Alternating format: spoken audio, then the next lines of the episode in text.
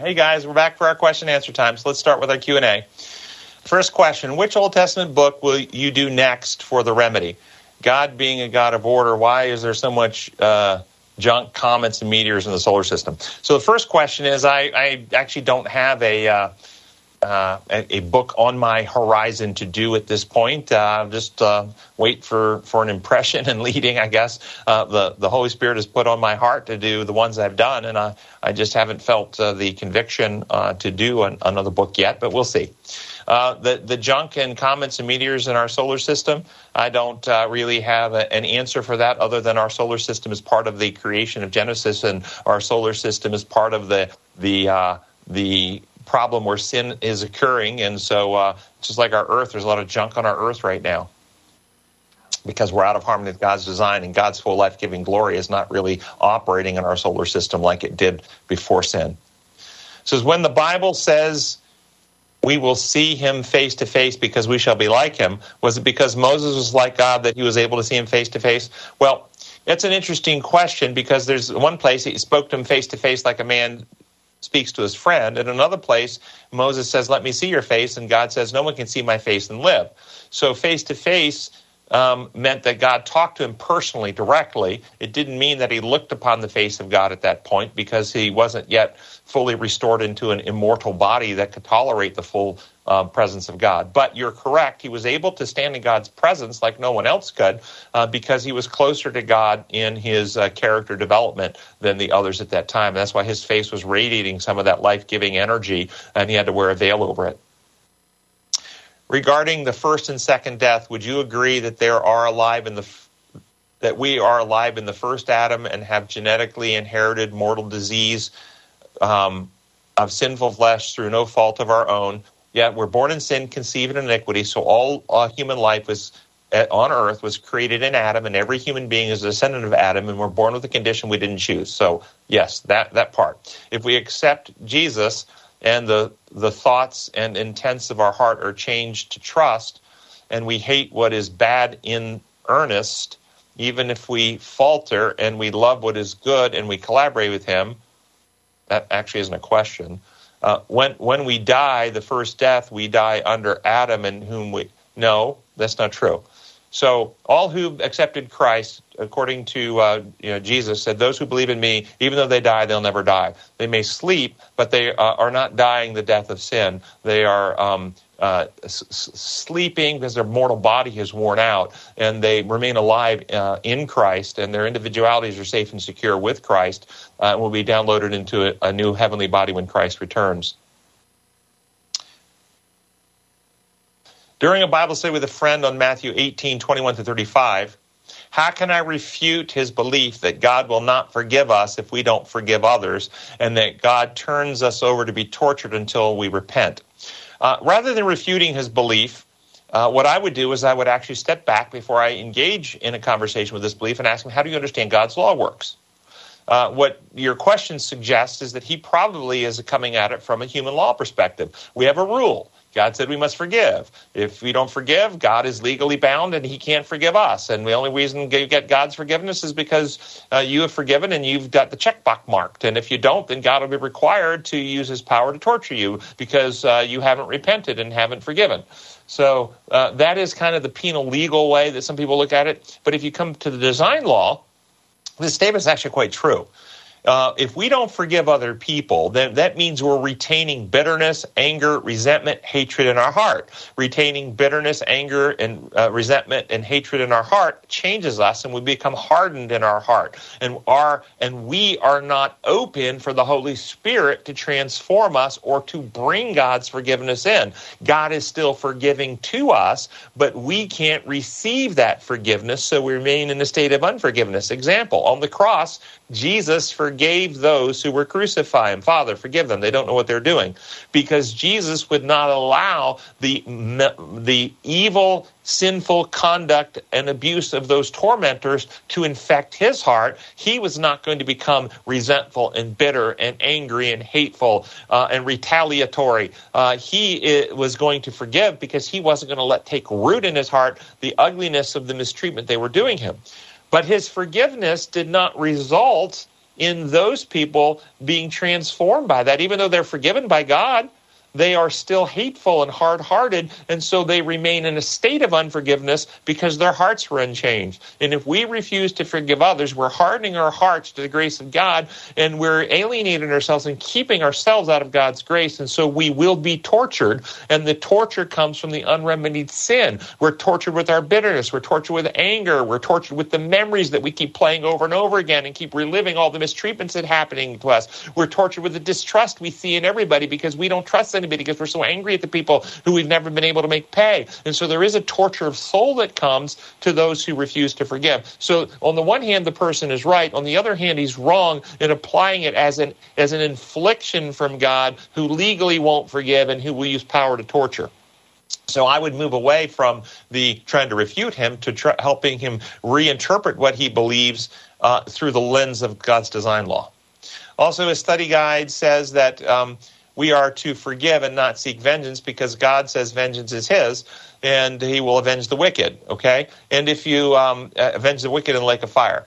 If you look in Isaiah chapter 1, you'll see that vengeance is the Lord's, and what he takes vengeance upon is our sin and our defects to burn them out of us, in the same way that a doctor takes vengeance on uh, cancer or uh, pathogens in order to destroy. They will take a, a radiation knife and attack the cancer to burn it out, but they're not taking vengeance on the patient suffering with cancer. So God takes vengeance on sin to destroy it. The lake of fire at the end is the lake in which death and Hades are thrown. Well, what is it that will destroy death. You destroy death with life. So this lake of fire is the lake in which God's life-giving glory is burning, and the righteous will live in it forever. And it burns out all the defects. So it burns out all the lies, burns out all the selfishness, burns out all the causes of death, and restores all who are in harmony to life. But those who've solidified their individualities in selfishness and falsehood will also be burned out by truth and love, as they don't want to live in that place because truth and love torments them because they prefer lies and selfishness. Since God does not kill, please explain David and Goliath. Didn't God help with that kill? What about sending the angel to uh, of death to to, uh, to kill the children of Egypt and so forth? So, when you ha- understand questions like this, you have to use a biblical definition for terms and terminologies. There are two types of deaths described in Scripture. There is what the Bible calls the first death, which God calls a sleep. And then there's the death, which is the wages of sin. And the day you eat, you will surely die, that God warned Adam about. And the death that's the wages of sin is a death from which there's no resurrection. It's the second death, the eternal death. God has never put someone to eternal death. And God never is going to use his power to put someone to eternal death that eternal death. The wages of sin is death. Sin, when full grown, brings forth death. Those who sow to the carnal nature from that nature, not from God, reap destruction. Sin severs the connection with the source of life. And when God stops using power to hold at bay what sin does, and that's what God's grace has been doing, God has been intervening to hold at bay what sin does. When He stops using that power, when He sets the sinners that free, they are totally severed from Him, the source of life, and they die.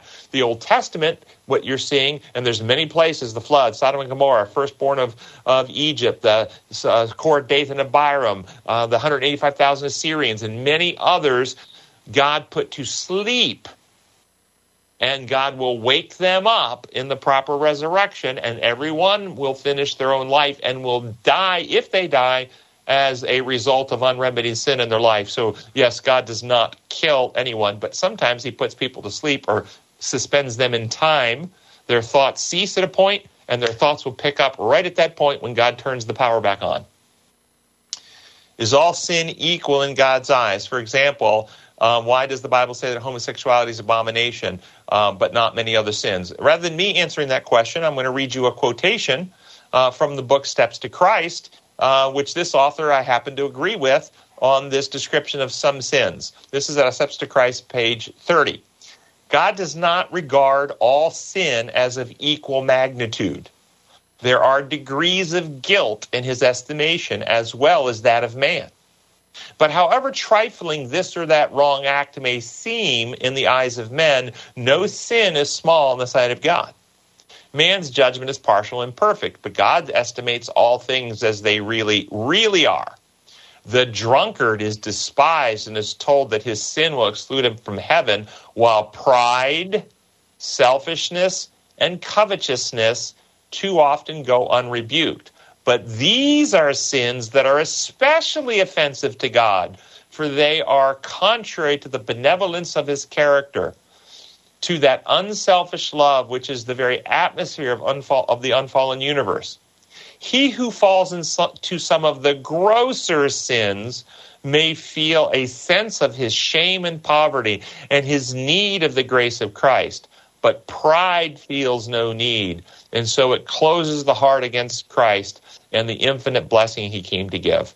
So to your answer to answer your question, yes, there are some sins that are more offensive, and they're not the grosser sins. They're the sins of pride and arrogance and covetousness, which often feel no need and hardens the heart and moves a person beyond redemption.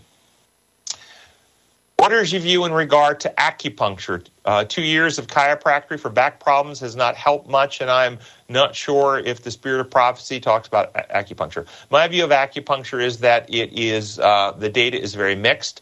Many studies show that it's no better than placebo. Other studies show in certain situations and in very narrow applications there seems to be some benefit. You'd have to do your research. Uh, the but but then again, let me just say this: placebo effects are very real. If a person believes they're taking a pain pill and they're getting a sugar pill, but they believe in that pain pill, the brain will re- release endorphins and enkephalins that um, that um, uh, cause real physiological pain relief. And so that's a physiological change based on a belief. So I think the acupuncture will have more value to the person who truly believes in it than the person who's the skeptic. The skeptic is likely to get very little value from it. Can you explain Matthew 16, 28? Assuredly, I say unto you, there are some standing here who shall not taste death till they see the Son of Man coming into his kingdom. Surely there has not been anyone who's lived for 2,000 years. Did someone there get translated to heaven? Um, Jesus said to um, Nicodemus, Except a man be born again, he cannot see the kingdom of heaven. Except he be born again, he cannot see the kingdom of heaven. Uh, but then later, we're told in Scripture in two places that those who crucify Jesus will see the Son of Man coming in his glory, sitting upon the throne of God, sitting at the right hand of, of God. But Jesus said you can't see the kingdom of God unless you're born again. But then these people are going to see Jesus coming in his glory at the right hand of the Father. So what, what, what am I contrasting here? When Jesus says the kingdom of God, some tasting here, so they see the kingdom of God, he, uh, Jesus also said that the kingdom of God is within you. He is not talking about the glory in the second coming. The wicked who crucified him, some of them will see him coming in the glory, but they will not see the kingdom of God. The kingdom of God is the kingdom of love. And the kingdom of God was manifested at the cross where Jesus said, I, if I be lifted up, will draw all into me, and he will bring glory to the Father, and, and he will refute the lies of Satan. And the kingdom of God was manifest there at the cross. And so those standing around him, many of them saw the glory of God and the kingdom of God, which is the kingdom of love, manifested perfectly in Christ at the cross. The glorification of the glory of, uh, of that kingdom the wicked will see, but when they see it, they will see a power monger who is coming to destroy them, as Satan has alleged, and they will not actually see the kingdom of love, even though they're seeing Christ sitting at the right hand of the Father, and they won't see it because they have hardened themselves into the lie that God is like Satan has said he is. A visitor in our church confessed to the pastor's wife that she stole items from people at the church. The church voted not to allow her back into our fellowship. Later on, the pastor brought her back and encouraged her to apologize to the congregation she refused to due to embarrassment. How should we handle this? I'm trying to decide whether I want to answer this or not. This is your church and it's your local church to handle. Uh, I, I, don't know. I don't know the players involved. I don't know the individual. I don't know enough background. I would have to understand who this person is, what her motives were, why she did the, the theft, what her attitude is, uh, whether she's genuinely repentant. Um, uh, so the attitude uh, would be it, it, the goal here would be to seek and restore this woman to fellowship with Christ, to bring her to the point that she has a true conversion experience, and to bring reconciliation. But simple external confessions, simple um, rest, restorations of things stolen alone doesn't necessarily mean that those events have happened in the heart. Uh, to be restored to fellowship, the person has to be trustworthy. So uh, if you're if the church is really invested in restoring this woman to true fellowship, then they need to have a conversation with her. To be prayerful. Uh, uh, discussion with her. There needs to be an assessment of whether we think this person is genuine, and then there needs to be uh, opportunities to put her in places of responsibility uh, of small measures where if she uh, is not responsible, there is little injury to anyone involved and little loss to anyone in the church to give her opportunity to practice honesty, fidelity, integrity, and to assess whether, in fact, her behaviors over time comport with her verbal attestations and give her an opportunity to practice being trustworthy and restored the fellowship of trust.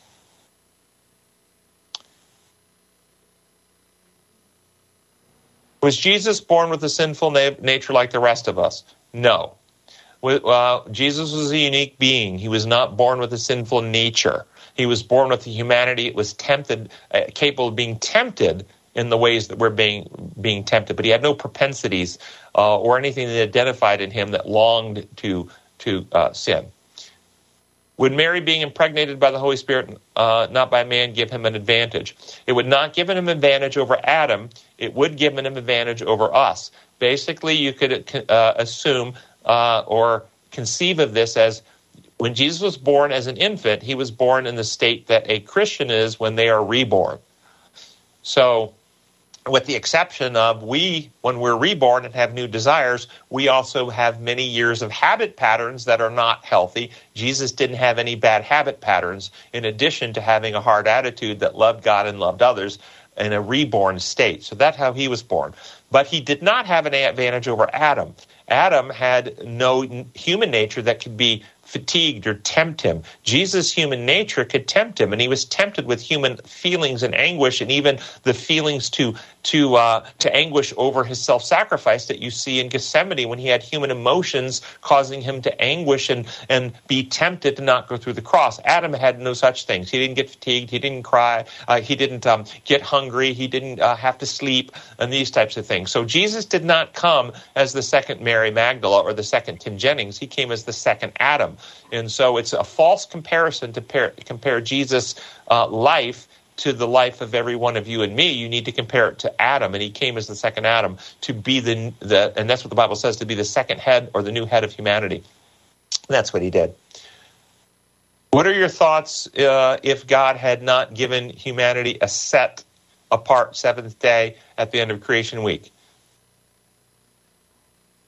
Then we would have not had evidence of God's methodology and how he handles rebellion. The primary purpose of the Sabbath is evidentiary, it reveals God's methods. Uh, the first six days reveal God is powerful and God can create. The seventh day reveals the methods in which he uses power, truth presented in love, leaving people free, and the, the cessation or the stop in the use of his power. He steps back and provides opportunities for real consideration, real freedom of thought. Similarly, if Jesus had come to life, and we would, and that's what the Sabbath reveals, and, and, and that's why it's so powerful.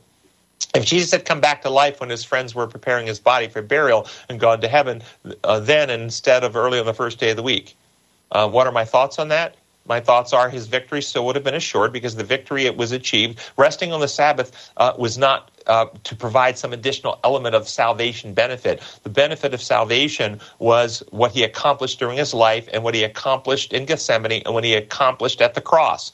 All, all, of that achieved the victory. And this is why he said at the cross, It is finished. He didn't say, It is nearly finished. Let me rest for 24 hours and then it will be finished. That's not what he said. Resting the Sabbath did not provide additional benefit. What resting on the Sabbath did is it provide further opportunity for the intelligences throughout the universe to contemplate the significance of what he just ch- achieved. And again, exactly what he did during creation week. He provided evidence and he rested and stepped back, stay out of the picture, let people think. It's kind of like when you're having a discussion with somebody over a big decision. If you really want them to come to their own decision, you say, Hey, I'm going to leave it with you. I'm going to go in the other room. You think about it. In fact, I'm going to go home. I'll come back tomorrow. You think about it. I don't want you to be pressured from me. And so Jesus resting in the Sabbath is basically telling the universe, You've seen all what I've done here. Take the time, think about it. It adds to the, again, the evidence of what the Sabbath is about, demonstrating God's methodologies.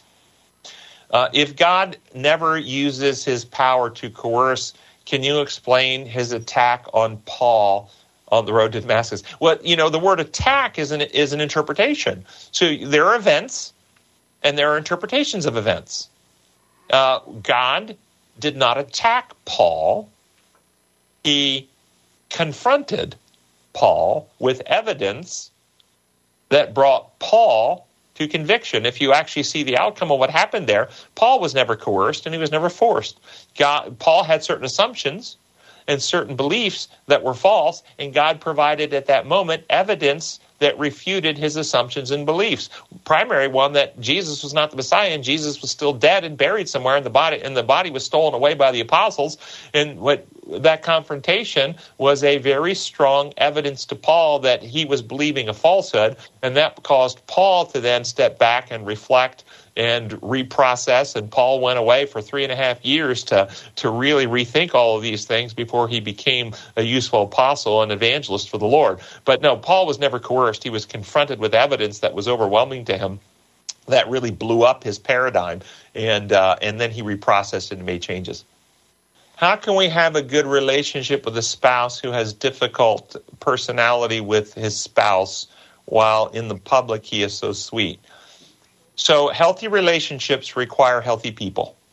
You cannot have a healthy relationship with a significantly dysfunctional and unhealthy person. Jesus' relationship with Judas ended in betrayal. Ended in betrayal. Not because Jesus was somehow deficient, didn't do enough, didn't try hard enough, uh, but because uh, Judas was dysfunctional and unhealthy.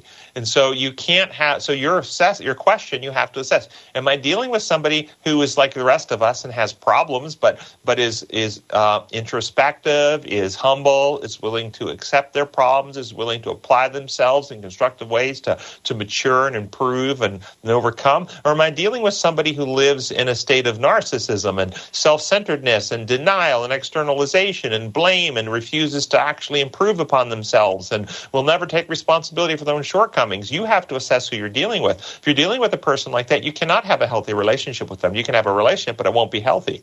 And so then you have to step back and say, okay, well, given who I'm dealing with, what are my responsibilities? My responsibilities are to carry out in governance of me what I understand to be the healthiest, most godlike, most Christ-like application of his principles and how I deal with this person, which will almost always result in speaking the truth in love and leaving the other person free to pout and whine and cry and blame. And you smile and you simply continue to allow them to think that if that's what they need to, and you express that I understand that you need to blame me right now because you have a hard time accepting that you were the one who um, left the whatever, whatever, and uh, you continue to go down that path, and they will either come to the point that they engage with you or they'll leave you. One of the two.